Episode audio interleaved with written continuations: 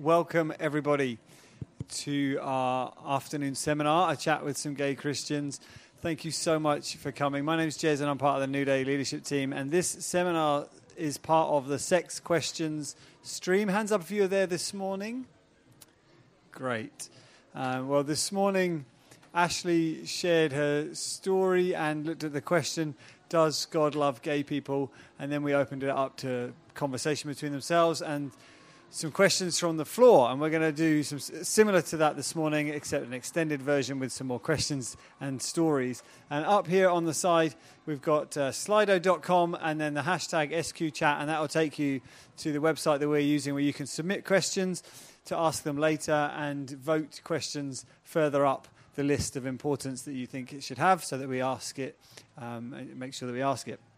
Um, we thought it would be a great idea to to break out from this morning to have this extra time because we know that this is such a a hot hot topic, a big subject, sensitive issue for many, and something that is really talked about a lot in our society. And I know, as I mentioned this morning, what they shared in their seminar for many of you will be the first time that you've heard perhaps a, a, quote unquote traditional Christian perspective on things articulated in the way that they did. Because for many of us growing up in a society like this, being educated in the way that we are, um, it's not a point of view or opinion that we often get to hear. And so I'm so grateful for their, Andrew and Ashley's courage and conviction and faithfulness in being willing to share this.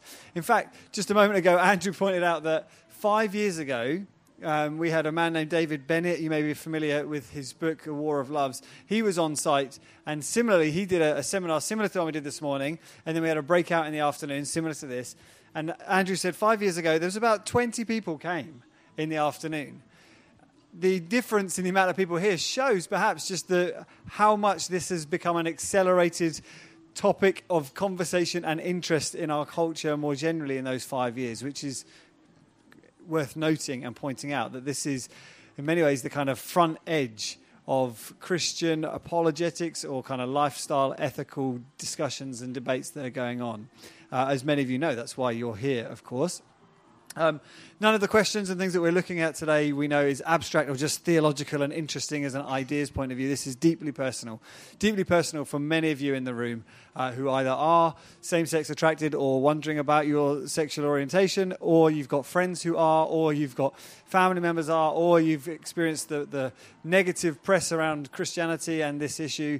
And so we know this is a very sensitive subject, and that's why we want to be as respectful and honouring of them as we can as they share with the courage that they do, and also treat one another's questions with the kind of respect and honour that they deserve. And just to say, this morning you were exceptional. Your questions are always very thoughtful, um, so thank you for that. But um, to kick things off, first of all, why don't we just show our appreciation to them? Let's welcome them. Let's put them at ease. Let's give them a round of applause.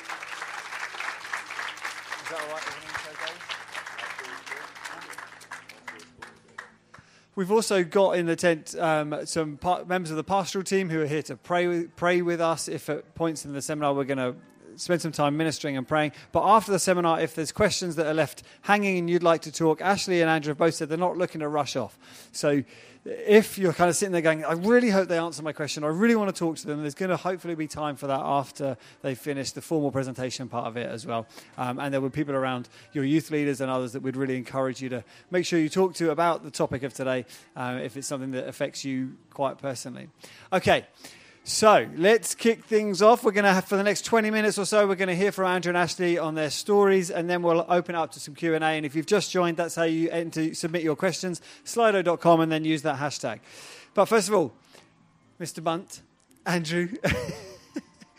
um, I've known Andrew for many years now, and uh, we are polar opposites in so many things. He is the most... In all things. Almost. Okay, in all things, the most organized, conscientious, nice person you could hope to imagine. And um, it's always a treat when I spend time with him because I just I, I realise how bad I am. It's is quite a nice and, person and too. I'm chaotic feeling and broken bad. and disorganized. So I'm like, Andrew, I love you. I think you're amazing. Um, you're also a same-sex attracted or gay Christian, and that'd be interesting at some point to hear why you, you differentiate between those terms uh, and what that's about. But you're a gay Christian who's choosing to stay single and celibate. Why don't you tell us a bit about your journey up until this point? I would love to, yeah. So I um, was really blessed and privileged to grow up in a Christian family. My parents were and are Christians who love Jesus, want to faithfully follow him. I actually grew up in the church where I currently serve as an assistant pastor. I, like a lot of kids who grew up in a church context, kind of had several points in my childhood when I made that choice to uh, become a follower of Jesus. I just about remember being five or something around that kind of age and making that decision. I have a much more clear memory of being around age nine at a thing called Stoneleigh, which was kind of like a, an all age version, a new day that used to run. And so by the time I was hitting my teenage years, I was really clear that I knew who Jesus was. I decided to follow him. I wanted to faithfully follow him. I believed that he had forgiven me for my sins and that he'd welcomed me into a relationship with him. That's kind of how I wanted to live my life.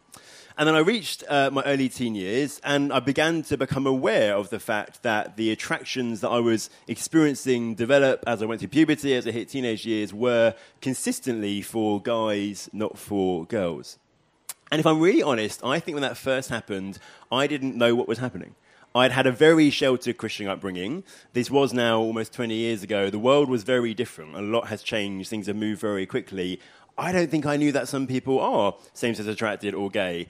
But I was sufficiently kind of, I guess, uncomfortable with it, unsure about it, that I kept quiet about it. I didn't tell anyone about it and just kind of kept it to myself for a number of years, really. Until one day, probably four years later, my mid, mid my mid teens, when I guess I had begun to realize what this was and to process it a little bit. There was a, a guy in our church who was uh, kind of mentoring me, discipling me, helping my walk with Jesus. And one day he completely randomly said to me, Is there anything else you want to talk about? You want to kind of share and, and talk through? And rather to his surprise, to, honest, to my surprise, I told him at the moment, actually, I'm experiencing attraction to guys, and I don't know what to do that. I don't know what that kind of looks like. And to be honest, I think he didn't really know what to do with that either. But what was so great about him in that moment, in the times that followed, is he didn't kind of freak out. He didn't run away. He didn't drop me. But he kind of admitted, actually, I'm not quite sure how to think about that, what to do that either. But let's journey together. And so we began a journey of kind of both reading some stuff, discussing some stuff. And that friendship was really vital as I was, for the first time, really looking in the face my experience and thinking, what do I do about this? And he was uh, the guy who walked alongside me and kind of helped me to do that. And then I kind of thought, how do I get from there and wrestling with what does this mean? How do I faithfully follow Jesus? How I handle this to now as someone who thinks, no, I'm going to be single and celibate in uh, kind of faithfulness to Jesus. Two stages really of my journey took place.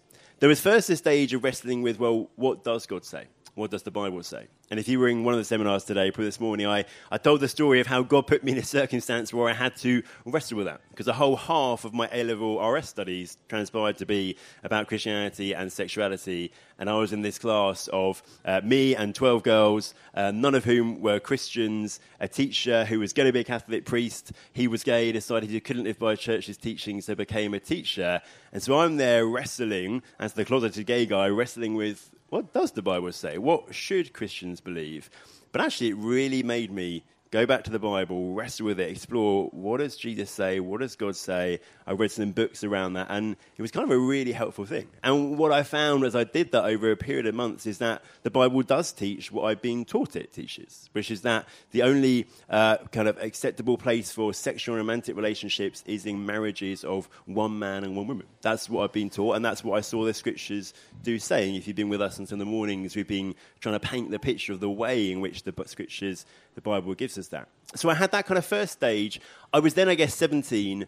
I was, I still am, quite a pragmatic person. I was also quite naive, evidently, at 17. And I just kind of went, oh, okay. So God's saying no, no to a sexual romantic relationship with a guy, a marriage with a guy, whatever. I was just kind of like, that's okay, then I'll be single. I kind of, at that point in my life, I was just like, well, this is easier than this will be the answer. And then I went on for years, got to my early 20s, was away from home doing uni and stuff, and just began to realize this isn't quite as simple as I thought it was going to be. And actually, getting into adult life, many of my friends who were a few years older than me often getting married, uh, just realizing actually maybe this isn't quite so straightforward and really was wrestling not with what does God say. It wasn't really a doubt of that. The scriptures I felt were really clear. But actually the wrestle with was, well, God says this, but actually can I manage to live that out? It's kind of thing of does this work? Is this possible? And that was a real, real wrestling for me. And what God graciously, wonderfully did in that season is bring such good people alongside me, friends who, again, were there to committed to walk through this journey with me. And particularly began to help me to uh, kind of experience and see that actually in friendship and in church, actually operating as family, being the family we are, I could experience all of the love and intimacy that I was looking for and the things I was finding difficult in life because I felt I didn't have that because I didn't have a, a, boyfriend or a husband. Actually, God was showing me, you know, these things are still available to me even though I'm single and celibate. So I shared yesterday morning this breakthrough moment of realizing my issue wasn't about sex. All the time I thought it was about sex and God was saying I couldn't have sex with a guy, it was kind of like a brick wall well, what am I going to do? When I realized actually lingering behind that desire actually was a good, God given desire for love and intimacy, and when I realized, oh, hang on a minute, that works in friendship, that works in church being family, suddenly there was a kind of a way forward. So my early 20s became this kind of wrestling with, but then this experiencing of, oh, this, this is doable. Not always easy, just as ask any married person, that's not always easy. Not always without loneliness, just as ask any married person, that's not always without loneliness. There are some common things actually wrestling in relationships we all experience, whether married or single. But I began to realize actually this, this really works. And I think I would now say, well, just over 10 or just under 10 years later, that's been my experience. Following Jesus isn't easy, but it isn't for anyone. And Jesus never promised it would be. In fact, Jesus promised it would be difficult. He says, Take up your cross, carry it, follow me. Sounds pretty uncomfortable to me. There's nothing unusual about what God is asking me to do. And my experience has been that I need to invest into good friendship, to doing family life with brothers and sisters in Christ, and that in that my needs for love and intimacy are met. And so my journey, I guess, is the thing of God says this, does this work? Yes, it does. And now seeking day by day to, to live that out. I've got lots of other questions, but I'm going to hold myself back and uh, ask Ashley because uh, your story is a bit different from Andrew. So why don't you talk to us a bit about your story? Yeah. I'll apologise in advance. The sleep deprivation has definitely kicked in. I sat in this chair and felt my energy seep into the floor. So if I say something that doesn't make sense, well, it might be you. You're sleep deprived too, but it's probably me. So ask clarifying questions. Um, yeah, I grew up in church as well. Um, I'm going to try not to repeat too much of what Andrew has just said because there are some some similarities. Um, it was never really a surprise to me in terms of my sexuality. I'm attracted to both men and women, predominantly women.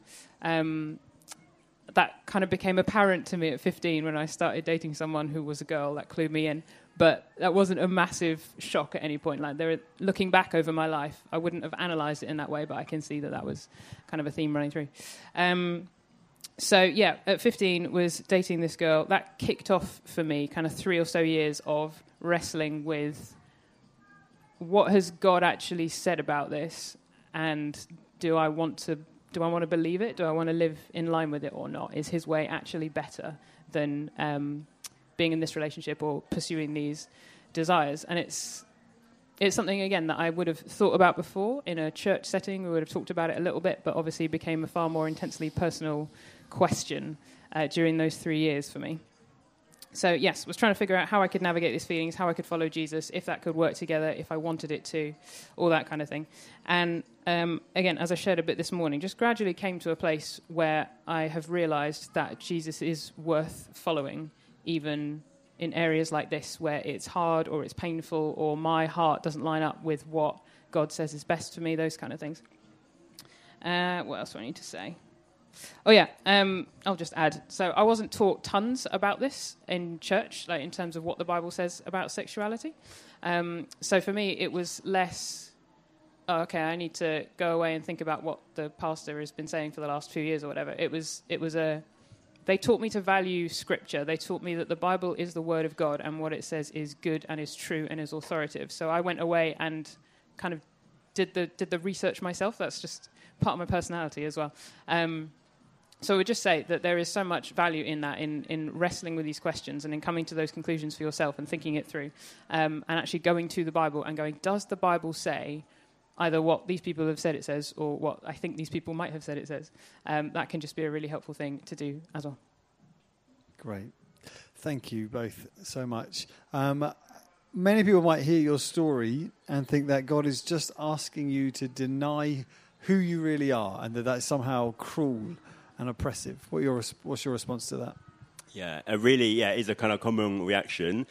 And a good reaction in the sense of it notes the importance of knowing who we are, which is so important? You know, who am I is one of the big universal human questions, especially actually in our teenage years. The question we all naturally ask. We are coming to get to grips with who are we? And the reason we care so much about who am I is because who am I is the route to our best life. Who am I saying I need to live out who I really am to find my best life? So I kind of love the, the thought behind what people are saying when they say it to me.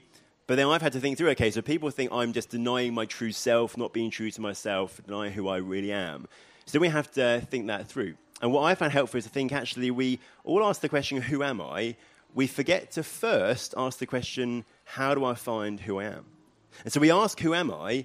And we just kind of go along with what we're hearing in the world around us. And what the world around us is telling us is who you are is what you feel inside your feelings and your desires, that's who you really are. And you need to embrace that and express that to be true to yourself and find your best life that's not hard to see in the world around us. You kind of see it in kind of the slogans, you'll see on pretty backgrounds on Instagram, you see it in the lyrics of films and, or lyrics of songs, you see it in films. My favorite example, I'll try and keep this brief, but is uh, Elsa from Frozen and the song Let It Go. Let It Go was such a cultural phenomenon because it perfectly encapsulates what we believe about identity. She's got all this stuff inside, and the whole song of Let It Go is this swirling storm inside. I'm no longer going to suppress it because people want me to. I'm going to embrace it and I'm going to express it. I'm going to let it go. I'm going to let it out. The real me is coming out. And the narrative of Frozen is as long as Elsa suppresses who she is inside, bad things happen. Eternal winter in Arendelle. But when she embraces that and expresses that, good things happen summer comes and eternal or open doors at the palace and stuff, we're being trained to believe that what we feel inside is who we are. And so I had to go, okay, that's what culture's saying, but does that work? Is that the right way of finding who I am? And I'm just not convinced it is. For one thing, it puts us under huge pressure. If only I can know who I am, because only I can feel my desires and my feelings and work out who I am, that's incredible pressure. None of you can help me work out who I am, only I can know that's a humongous weight. Because if I get it wrong, I'm going to miss out on my best life. And it's made really complicated by the fact that we all have desires and feelings that kind of compete with each other. Well, if I really want this relationship and I really want this career opportunity, but they're in different countries or wildly apart different cities, which one do I embrace to be true to myself and to find my best life? It kind of doesn't work. Our feelings and desires change as well, which adds to the lack of clarity and this pressure to find who I am. And then you get the problem of actually sometimes you build your identity based on what you find inside, you end up accidentally hurting people. If, say, I was um, a person who entered into a marriage with a woman, and then later I begin to realize actually I'm experiencing same sex attraction, actually my desire is for this person, I might then say, well, that's who I am. I need to be true to myself. I need to be in a relationship with this person. And actually, my wife and my children, if I had them, might get sacrificed upon that we end up unintentionally, unintentionally sometimes harming people if we base our identity based on what's inside. And the real problem actually is none of us really believe it. We say who we are inside is the real us. None of us really believe that. We all know we could look inside and find desires that aren't good, including sexual desires that aren't good, that we wouldn't say, yes, you do you, that's who you are. Or things, feelings that we would say wouldn't be true, and we wouldn't say, yes, that's who you are, you do you. And so I just come to realize it just doesn't seem to be a good basis for identity to build it on my sexuality.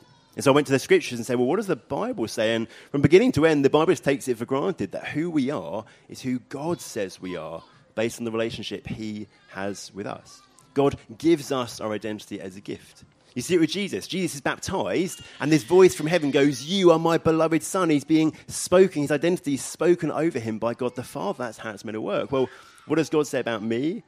well, as someone who's following Jesus, he says, I'm his child. I'm his beloved. I'm one he delights over and sings songs over. So that's who I am. How do I find my best life? By living out my true identity as a child of God, which will include stewarding my sexuality in line with what God says. And so when I choose to be single and celibate out of faithfulness to Jesus, I don't think I'm denying who I really am. I'm being true to who I really am. I'm being the most true to myself Because who I am fundamentally is a child of God, and this is how God calls his children to live. So when people say I'm denying who I am by not acting on my sexuality, actually I want to go, no, no, no. I think I'm being true to who I am because I'm a child of God. Mm. Is now a good place to bring Toy Story 3 in? When is not a good place to bring Toy Story 4 Oh, in. thank you. Toy Four. Story 3 is Thank good, you. but probably not the Yeah, one that's for right. this. That's not what we're talking about. We're talking No, about Toy, Story 3 4. is good. Toy Story 3, the toys. you got me to Disney now. Toy Story 3, I think, is the one where the toys are feeling unfulfilled because they're left in Andy's bedroom. He's grown up. They're not being used as toys. They go to the nursery and suddenly it's wonderfully fulfilling. What does that show you? It shows you it's when you're living in line with what you're created to do, that's where you find fulfillment. That's why it's so important we live, listen to our Creator. The toys were unfulfilled when they're sitting on a shelf not being played with, because toys are designed to be played with. We will always be unfulfilled when we're not living Jesus' way, because we're designed to live Jesus' way. So, sorry, Toy Story, side 3, note, is Toy Story good, 3 is good. But Toy Story 4 is something you've written about, and I think the illustration from there is equally helpful. So, you know, without, we're not being sponsored by Pixar, but it's worth, it's worth pointing it out.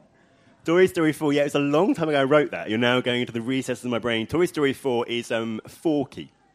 Um, is that the one you're thinking of? Yes, yeah. I am, yeah. So do you remember Forky? He's that spork, the plastic spoon fork thing, who Bonnie makes into a toy in Toy Story 4.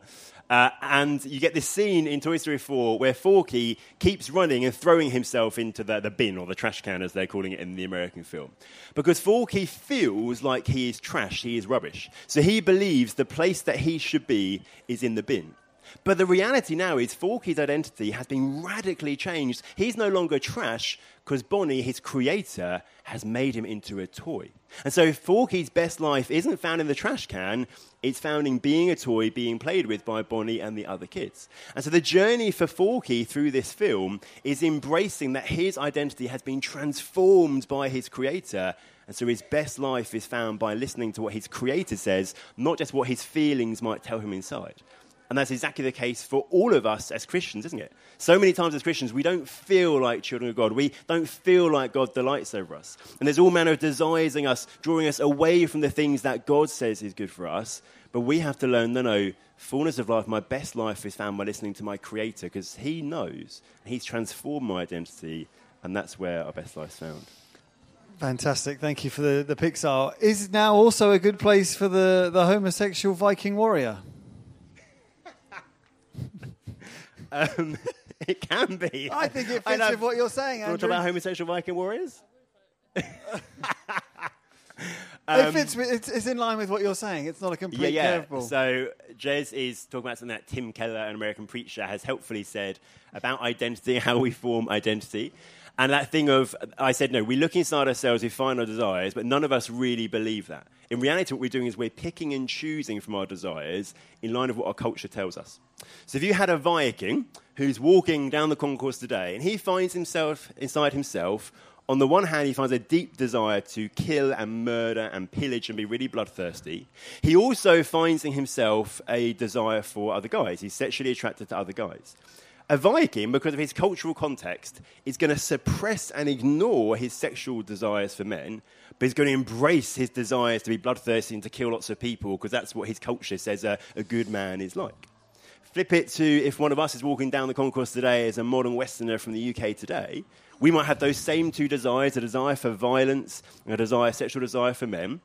I could walk along the street today, and my culture is going to tell me, well, the violence thing, that needs to be suppressed and pushed down and ignored, but the sexuality is who I really am.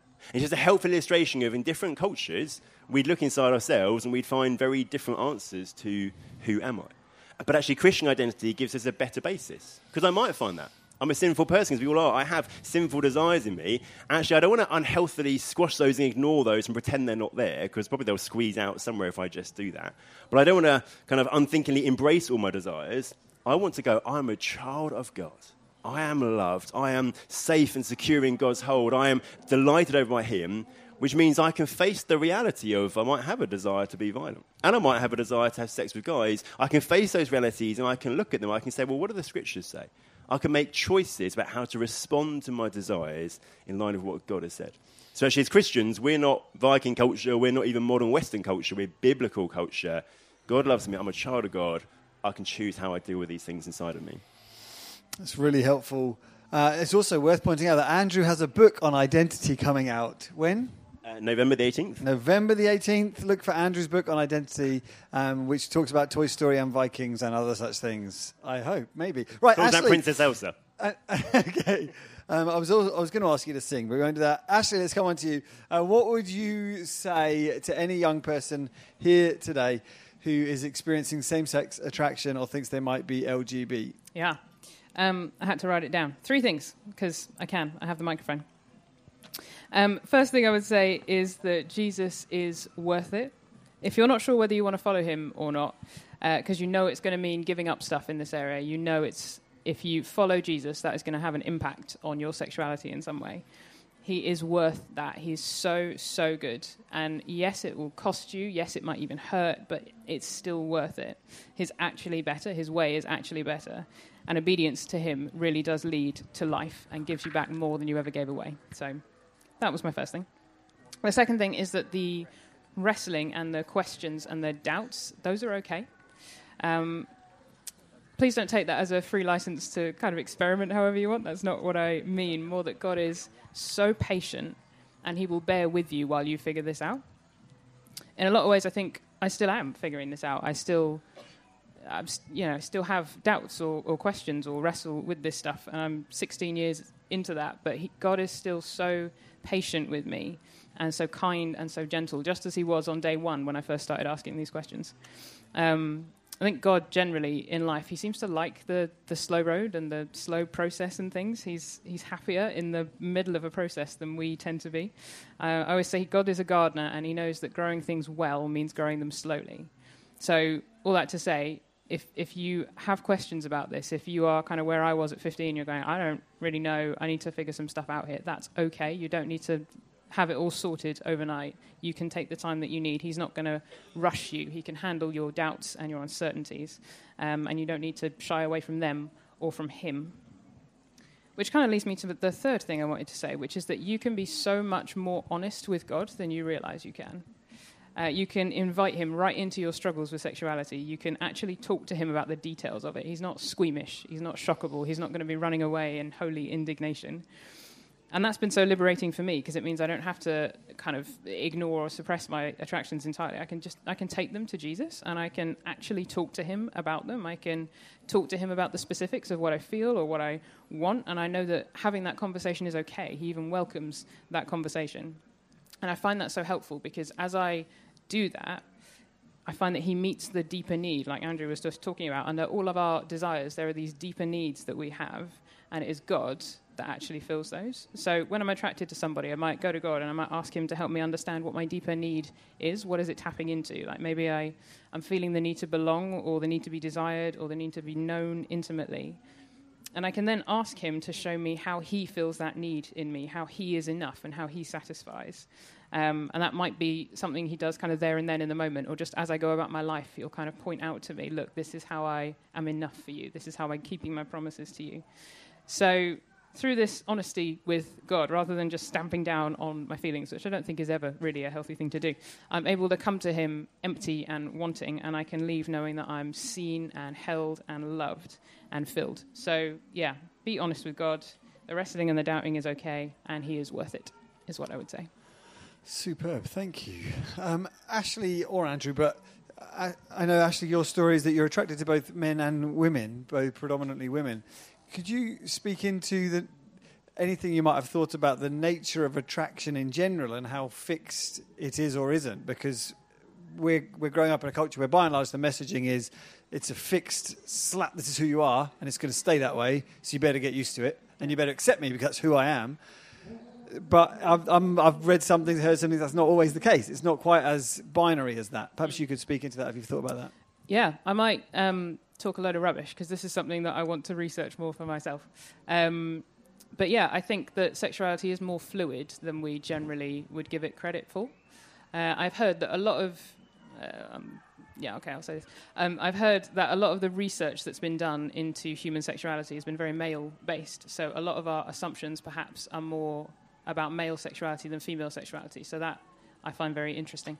Um, but yeah, I think that it can be. This, I, I don't like I don't like labels like oh, I am I am gay or I am bi or whatever it might be because I do find that things change over the course of your life. Like the the way that my attractions worked, the way I experienced them 15 years ago is different to even my own mm. experience now. So yeah, I think it's more fluid than we give it credit for. Mm. And you use the, the term there about um, just the, the labelling, I guess. I'd like to just ask a question before I'm going to come to these next. Next, this is my last question, and then we'll come to the, the group the group who've been texting in. Um, what you use the terms gay and same sex attracted. What's the difference between them? Which is which should we prefer or not between those? Either of you on that? Yeah. Um, yeah, for me, it's it comes down to the identity thing. So if I use language like "I am bisexual," I think it's it's communicating to myself something that I don't think is true. Like my fundamental identity, exactly, exact, exactly, exactly, as Andrew was just saying, my fundamental identity is that I am a child of God. Like the identity statements that I make about myself need to be things that like that that I find in scripture. So um, I prefer the language just personally of I am I experience same-sex attraction or I'm attracted to the same sex just because I think I find that helpful um, in distinguishing between something that's an identity statement and something that's more about a, a desire or an experience that I have. That's very helpful. Any further? Uh, so I, I am formally agnostic on this, as I refuse to reach a decision on point in it, which is part partly actually because more so in the States than here, the question of what language people actually know I should or shouldn't use for ourselves has become so debated and so unpleasant that I kind of refuse to take part in the debate. And the reality is, both terms have problems and unhelpful uh, connotations and things they imply, even though they're not stating them. There is no unproblematic way of speaking of our experience, but also we should be able to speak about our experience, which is why you'll hear me interchanging between gay and same-sex attracted. You'll hear me if I introduce myself, probably using both. I'm trying to make that point of I refuse to be drawn into what has become in some circles just a really unhelpful argument. And the reason it's so unhelpful is it distracts us from the important questions of how do I faithfully follow Jesus and how do we all love LGBT people and gets us stuck on a couple of words, which I don't really like. So it's not unimportant, but I'm choosing a sense to sidestep that, recognizing problems in both, and so using both. Great, thank you. Just uh, you used the phrase LGB people a couple of times. That's that's an acceptable term of reference, is it? I presume it is. You've used it. I think so. Yeah. Okay. Great. Because that's often the part of the, the challenge that we have in talking about these things is not wanting to cause offence, wanting to treat people with respect and dignity, but aware that this is, as you said, a, a hotly contested area with lots of strong opinions either side. But anything you have to say on that is always very helpful. Oh, I just also want to, want to make the point of language is complicated in this topic and it's controversial. So I was meant to make the two points of let's try and be careful and sensitive. So, you know, I'm always trying to keep up with what is going on in language so I'm not unnecessarily inadvertently causing offence through my language. But also, I always want to say to all of us, also let's try and remember language is only language. We all say things clumsily sometimes, you know. Let's, again, it's one of the things I don't want to get involved in wasting my time on debates about language when what I care about and what God cares about are people. It's not unimportant, but I don't want to get too drawn into it. Helpful. Okay. Big breath. Here we go. We've got questions. We're going to fire them at them. You, are well done for submitting the questions you have. We've had uh, 29 questions so far. We've got 20 minutes, so that's a question for every 55 seconds. Um, we won't go through them. We won't necessarily do them all. Just to say, some questions in here are about trans um, and we're not going to be talk- we're deliberately not talking about that today. Andrew has written on that. He's written a very helpful booklet which you can buy online called "People Not Pronouns," which I'd recommend anyone buying. There are books available to buy in there. There is a seminar on it for adults, although if you're on the mature end of the youth, I'm sure it'll be accessible to you as well. Uh, on Friday, I believe, in the youth culture seminar, so you're welcome to go to that. Otherwise, Andrew has spoken and written on this elsewhere, but we're not going to be directly engaging with that today. You can ask Andrew afterwards why that might be. But that's a rabbit. Okay, here we go. First question is oh, we've, we've had this this morning actually. Where in the Bible does it say that gay relationships are not right, and why is it that God doesn't like gay sex or relationships? So there's two ways you can approach this. The way I prefer is what I did yesterday. Actually, it was actually what does the Bible say about sex in general? Because, of course, what we instinctively want to do is we want to go, where are the verses that say gay sex are wrong, which makes us get into that mindset of God's picking on gay people, this is different for gay people, God's issue is gay people. Well, no, no, God says, I have a beautiful plan and purpose for sex and marriage.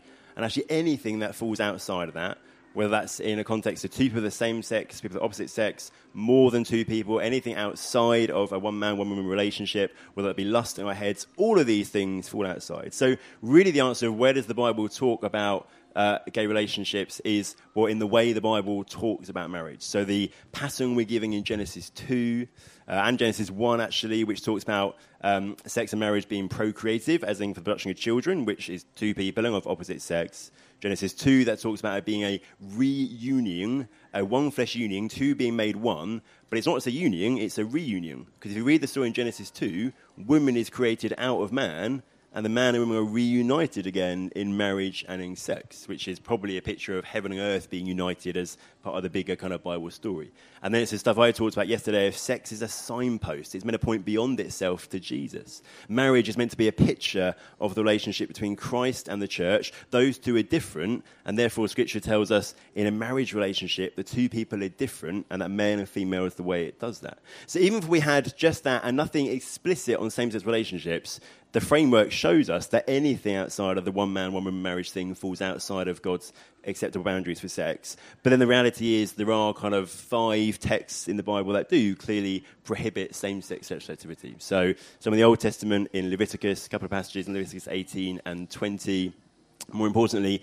Romans 1, which talks about all sins, all rebelling against God, being going against creation, God's creational intent then talks about the fact that we all experience disordered sexual desires. It talks about straight sexual sin before it talks about gay sexual sin. And then it talks about both male and female same sex sex and prohibits them. And Paul also will do that in 1 Corinthians 6, 1 Corinthians 6 and 1 Timothy uh, 1, where in both places he's using language from the Old Testament laws to give a New Testament instruction and it's very general language. He's not talking just about relationships between an older man and a younger boy, kind of abusive relationships that happen in the Old Test in the ancient world. He's not talking about cultic practices where you sleep with a cultic prostitute in the temple. He's deliberately making a new word, very general language. It literally means men in bed, basically, which is a euphemism for having sex. So he's very clearly giving a, a broad prohibition of all same-sex sexual activity. So the Bible does specify it, but in a sense it doesn't need to, because understanding what sex and marriage are about gives us the parameters anyway. Yeah, I'll just add that the thing that I find most compelling and convincing is that bigger narrative, that bigger story. Like those those individual texts can be helpful for the conversation, but it is that bigger story, this um, this marriage of Jesus and the church, the relationship between God and His people that you can see all the way through the Bible. Um, and I find it more helpful emotionally as well because I can look at the, that story, the beauty of that story, how incredible it is, and, and that makes me excited. As, um, as Andrew was saying, I think yesterday, um, like that's the full movie that we're going to get to experience this incredible union with God forever. That's what marriage is actually about. That's what it's pointing to. That's what sex is pointing us to. And so when I can see that and see how good it is, and I get excited about that, it makes me a lot less interested in messing with what God has said about sexuality for here and now. Thank you. Um, there's someone who's asked a question here. It's a good question. Uh, you asked it this morning as well. Bless you. Sorry, we didn't get to it this morning. I'm actually going to say this. There's a question about um, acceptable sexual activity within marriage, and I just wanted to signpost you that on Friday we've got a seminar on relationships with a panel, and I think that's the sort of question that would fit really well there for the panel. So I'm deliberately not going to engage with that question here because it's not specifically about homosexuality. Even is that an acceptable term, homosexuality? We don't seem to hear that anymore. It's just gay or same-sex attraction. I'm just doing that thing again. I'm stumbling into words. Worth avoiding, deemed quite dated, deemed kind of a term that was used when being attracted with the same sex was medicalized. So homosexuality is okay. Homosexual tends to be deemed not okay. So referring to someone as a homosexual, it sounds like a condition. Oh, okay. Um, homosexuality, yeah, it's going out of vogue. Thank you and I wouldn't want to be out of vogue. Um, why? Here's a question from, from this great question. Bless you, this person. Why do queer people have to suppress their feelings when straight people don't? It's not a choice. How is that fair from a loving God? That is a great question. And again, what I love in a question like that is what we're noticing is we want fairness. Because we don't, don't we? That's, there's good things in these kind of questions. It's showing we have God's heart. Of God's heart is He wants fairness, He wants justice. And so when we think things like that, that's because we're echoing part of God's heart. So the question was, how is it fair that queer people are asked to suppress their desires? A few different things to say. One is I would say, I don't know if what I'm doing is suppressing my desires, because actually, as I tried to paint on Tuesday, sexuality is about Jesus. It's this signpost pointing to him. The purpose of our sexual desires is to learn from them about the passion that God has for us, his desire to be united with us, to point us to the relationship we can experience with him. So, in a sense, actually, although I'm choosing not to act on my desires, whether in my mind or in my body through actions, I'm still learning from those desires of their ultimate kind of end goal my sexuality is not wasted just because I'm not having sex. It still teaches me about God's passionate love and desire for me. So, in a sense, I want to say I'm not fully suppressing my desires in that way. Actually, I'm kind of following them through to their end goal. But also, it's worth saying, well, we do all suppress sexual desires. That's true of all of us. All of us will have times when we experience sexual desire we recognize we have to suppress, because it might be for someone who doesn't want to have sex with us, someone who's married, someone who in some other way is kind of unavailable to us. So we all recognize that suppressing sexual desires sometimes is the right thing to do, which means it can't be inherently unhealthy because we kind of all do it.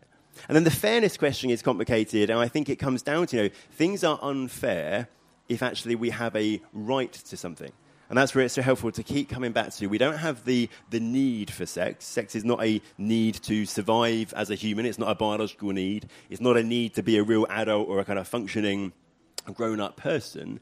And also, sex isn't a right. In the same way, marriage isn't a right. Marriage is a gift that God gives to some people. That's how the scriptures talk about it. Scriptures talk about both marriage and singleness being good gifts. They're both ways we can thrive and flourish. Our assumption in our culture is that singleness and celibacy are worse. Scripture's teaching to us is singleness and celibacy are better. 1 Corinthians 7, Paul's basically saying, You're really free to get married to someone of the opposite sex, but you should seriously consider not doing it because here's some good reasons not to do it. So, in a sense, I kind of want to flip the question on its head and say, it's not that it's not fair that God doesn't let me out to my desires and have a marriage.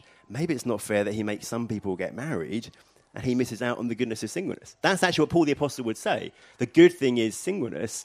And actually, I want to flip it on his head and say, aren't I lucky? I get uh, living singleness, living undivided devotion to the Lord, as Paul puts it in 1 Corinthians 7, because actually the scriptural perspective is, I'm one of the lucky ones. Well, I think, in just as one of the unlucky ones, uh, th- marriage is good too. I must clarify that for the recording. Marriage is good too. I think it's uh, recognizing that we all have a part to play in a cosmic drama. Like my part is to try to image Christ to a wife and to embody that part of the story and just as you have a part to play. And I think it's worth recognizing we're under authority, we're under God, and we don't get to decide, in one sense, what parts we play. And and by the way, I, think when when the Apostle Paul talks about the gift of singleness, people sometimes freak out, like, I don't want that gift. What if I've got that gift? Whereas I think the most helpful commentary I've read on it just says when Paul talks about the gift of singleness, what he's really saying is if you're single, it's a gift right now. And if you're married, it's a gift. You, you, if you're single, you have the gift because you're single because it's a gift. And if you're married, you have the gift of marriage because it's a gift. Um, you've answered this question, but it's come up a couple of times. Uh, presumably, you experience sexual frustration like everybody else. It's not like because you've made this decision your life's now solved and you haven't got any sexual frustrations or problems to worry about. So I'm not necessarily going to make you answer that question because you kind of answered it there, but it's come up a couple of times, so that I'll just be explicit about it in asking it. Um, this is, uh, again, I think it's, it's, an emotive question. I think it's really important to engage with the reality of what this individual's feeling how am I supposed to hide my feelings or suppress them about certain people, even if I really like them? It will end up hurting a lot. Which I think is a beautifully honest question, uh, and it's not necessarily it's not a theological one, but uh, how do you deal with this? It, it, no doubt hurts a lot. You talked about in earlier seminar about being in a relationship with a woman, and that relationship ending, and so you've also kind of got the memory of the, the kind of tenderness that you felt in an experience of romantic love. So perhaps you could speak into that for us, Ashley. Yeah, um, it does. It does hurt, and that sucks. So if you sent that question in, I'm sorry. Um, I think all I really want to say is go to Jesus with that. I'm just going to repeat some stuff I said earlier. Like he he understands you. He understands pain. Like you can talk to him about this. Um, I'm going to stop there. I'm too tired. I'm going to do that. No, that's good. Helpful. One of my um, friends and colleagues at Living Out says he kind of describes the experience of being a Christian who's same sex attracted as being both temptation and suffering. There's the draw to go away from God's path of flourishing for us, and also there's pain in there. And that's just that's part of Christian life That's true for all of us. We all experience temptation and suffering. And a really practical thing I would say is to have people you can talk to about. So it happens to all of us. All of us at different points in life feel a strong draw to someone, have a, a crush, or whatever we kind of want to call it. And so for me in my situation, what I'm going to do is I'm going to share that with close friends for two reasons. One is I want them to help me faithfully follow Jesus. I want them to help me, encourage me, spur me to follow him even when it's painful. But also I want someone to go, yeah, that must be really tough and I'm really sorry. And I want someone to go, you know, when they know that I've been in a context with maybe someone I've got a crushing at the time, I want them to be asking me at the moment, how you doing? That might be hard for you, know, do you want to come around this evening or whatever, actually. Just We just love each other and support each other in that. But also the little point I want to make, and this is kind of a point I, I make time and time again, I think it's so important to realise it, that's not an experience that's unique to same-sex attracted people. We might be opposite sex attracted and single and have a crush on someone who just isn't interested in us. Or we might be married and actually feel we're developing feelings someone we're not married to and we need to deal with those. It wouldn't be right for us to act on those. Or might have feelings someone who is married, it's not right to act on those. It is part of same sex attracted experience, but by far it's not unique to us. It's something that everyone will experience different times in life. Thank you. Um, okay, so we've got 12 minutes left. I think it'd be lovely to spend the last five minutes just inviting the Holy Spirit to kind of ground some of this and just wait and pray. So let's take five or six minutes more of questions. Um, a couple of people have asked about asexuality. Um, what if you you just aren't interested? Is that okay? If you're not interested in sex with anyone and you're kind of happy on your own, what's your reflection on that? Yeah, I mean, I'm I'm not asexual, so I don't I don't have that experience um, in terms of yeah being able to talk about it like that. Um, but I I don't see why, if I'm wired the way I am, Andrew's the way he is, you are the way you are, I don't see why asexuality would be a, a non thing. Um, yeah, and I mean, we're all built differently. We all have different experiences. That, that's okay. That's how we're meant to be. Um, so, yeah, if you don't experience sexual attraction for yourself, though, I still think that you can appreciate this story, the biblical story. Um, even if it's not something you experience yourself, you get to look at people around you and understand by looking at their lives and maybe their marriages or their singleness or whatever it may be. Um, just understanding more of how God pursues us and what that is like. So even if that's not something perhaps that connects with you in that way, I still think that that big biblical story has so much to say to you. Yeah, I think it's helpful when you're in a sex obsessed culture. If you don't if you're not particularly driven towards and interested in sexual activity, you can feel like I'm somehow broken or a freak. And it's really important to hear that you're not. And it's our culture that's broken, actually, not you. Um, okay, next question. What does the Bible say about polyamorous relationships? And what even is that? Be helpful. So, polyamorous relationships would be sexual romantic relationships of more than two people where everyone is aware of what is going on and is okay with going on, okay with what's going on. So it might be an open relationship, it might be two people who are married and they're aware that they are individually having a sexual relationship, maybe a romantic relationship with other people, and they're kind of okay with that. It might be a thruple, as in a relationship with three, it could be more than that, different kind of forms that this can take.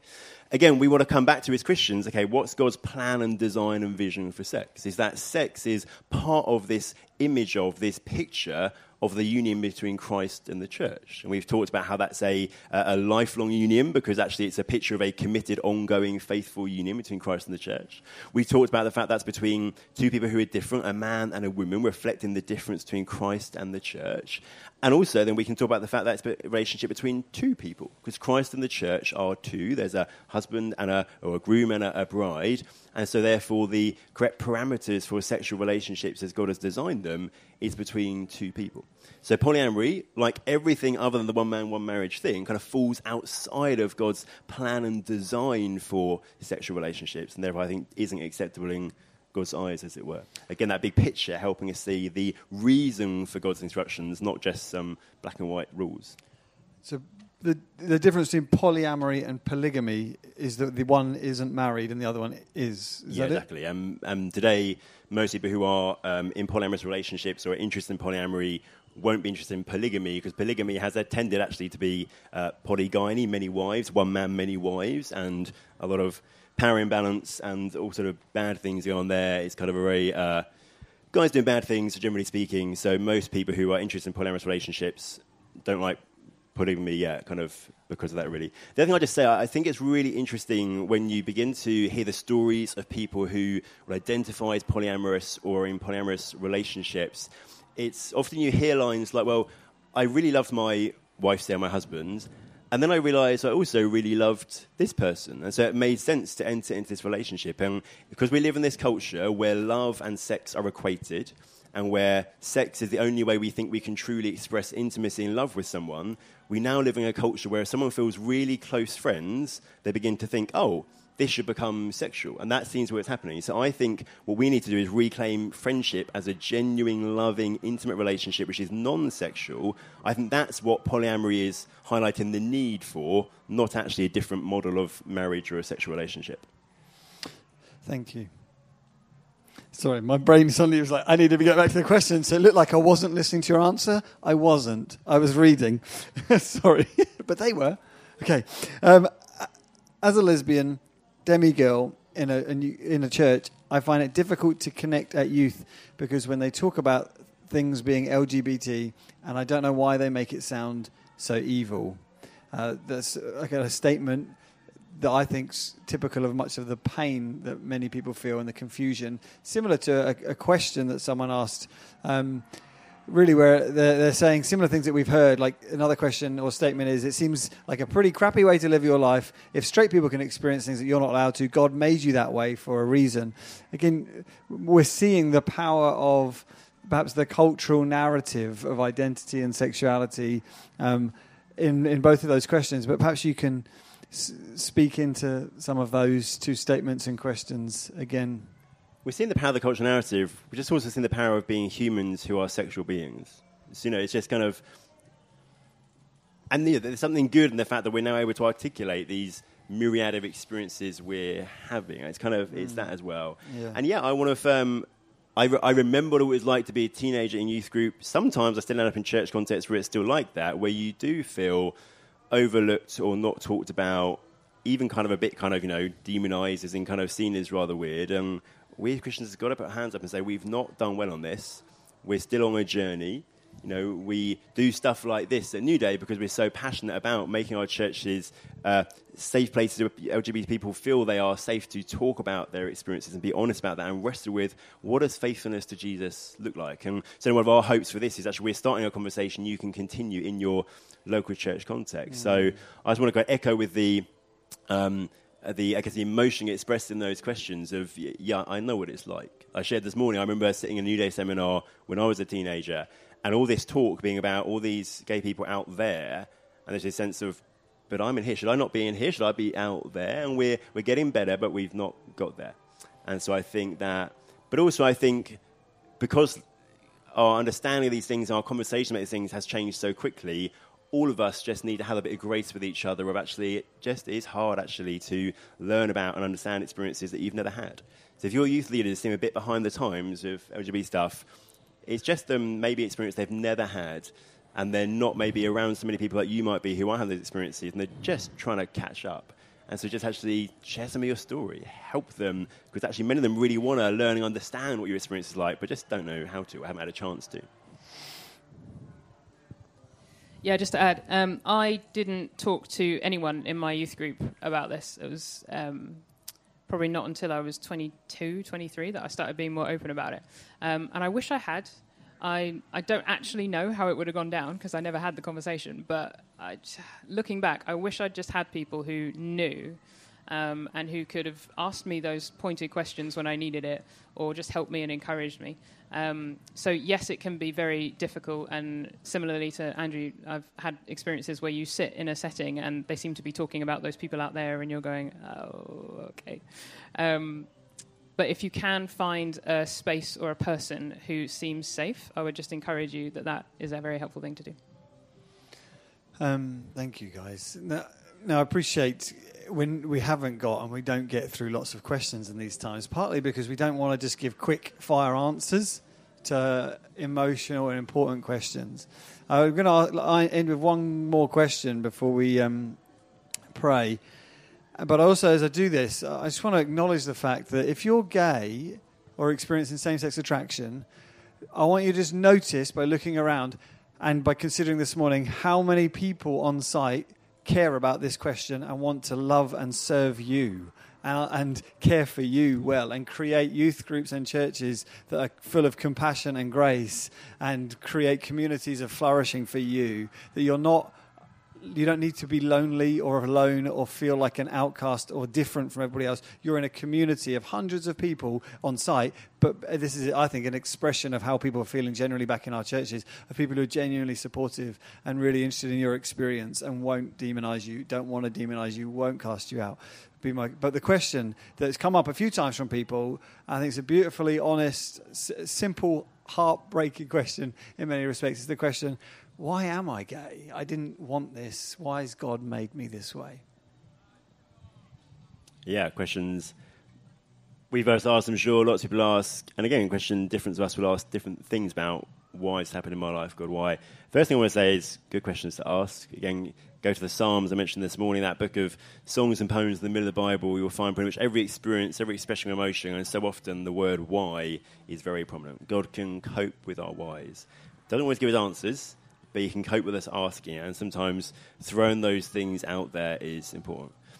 There are two types of answers I can give to the question, I guess. One is reality is we're all living in a world that is impacted by the fact that we as humanity have turned away from God. All of us have broken sexualities, in the sense of all of us experiencing our sexualities, as in our physical bodies, as in our minds, some of the impacts of a world that is not as it should be. So my experience of same-sex attraction is just one example of that, which everyone kind of experiences. So again, I kind of remind myself, actually, my experience isn't totally different from everyone else's experience. And also, I think I was going, so what, why am I same-sex attracted? Why has God planned things that way? Why does it work that way? I don't know the answer, but I do know it's one of the things in my life God has most used to deepen my relationship with Him, to cause me to take Him seriously, to cause me to pursue intimacy with Him, to cause me to um, just, yeah, uh, seek to build my life on what He says and faithfully follow Him. And so I don't know why, and there are days when it's frustrating, and maybe I feel like life would be better if I wasn't same sex attracted. But I also think I'm following Jesus in the way I'm today because I'm same sex attracted, and frankly, that's been worth it. So I don't know why, but I know God's used it for good, and for me, that's, that's kind of how I'm able to find peace in that right now. Also, may, if you allow me to just chuck this in, it might be relevant. But I remember talking to David Bennett, who we mentioned wrote this book, A War of Loves, and he says for too long the church answered the question about sexuality through the moral framework: is it right? Is it wrong? Whereas actually, David said his experience, and he says the experience of many gay people is actually an experience of suffering. This is, in the, in the first instance at least, not something that I want because I, you know, I want to be like everybody else, and yet I feel like I'm separate. So actually, it's an experience of suffering. Therefore, the church's response more needs to be the response to someone who's experiencing suffering, and that's to uh, come alongside them with compassion, love, enter into their situation as much as they can with understanding and empathy, rather than bringing the the always bringing the moral sword of this is right, this is wrong. And I just think that I found that very helpful. Would you is that is that a helpful thing that David shared? Reflective in your experience as well. Why don't we stand together? I'm just going to invite Ashley and Andrew just pray over us and invite the Spirit to just kind of settle things in our hearts that He may have said or may have stuck out to you this afternoon as we've been speaking.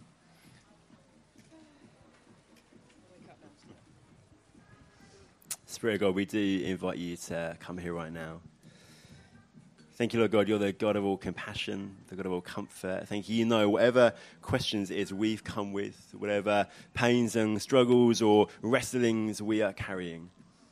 And thank you that your heart for us is a heart of love, heart of mercy, heart of compassion. You're the one who goes after the one. You're the good shepherd who goes after the lost sheep. You're the, the father who welcomes in the prodigal, who's looking from far off, longing for us to come to you, longing to embrace us. Thank you, you're a God who is better than we could ever imagine. And we pray, Spirit of God, right now, would you let that settle in our hearts?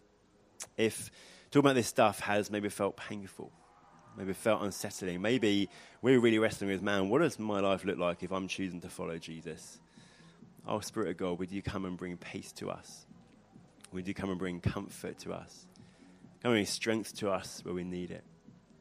Come bring revelation of who we are. That if we have chosen to follow you, you call us your children, and that is who we are. Spirit of God, pour the love of the Father into our hearts, that we might tangibly know that love and that intimacy that we get welcomed into with you.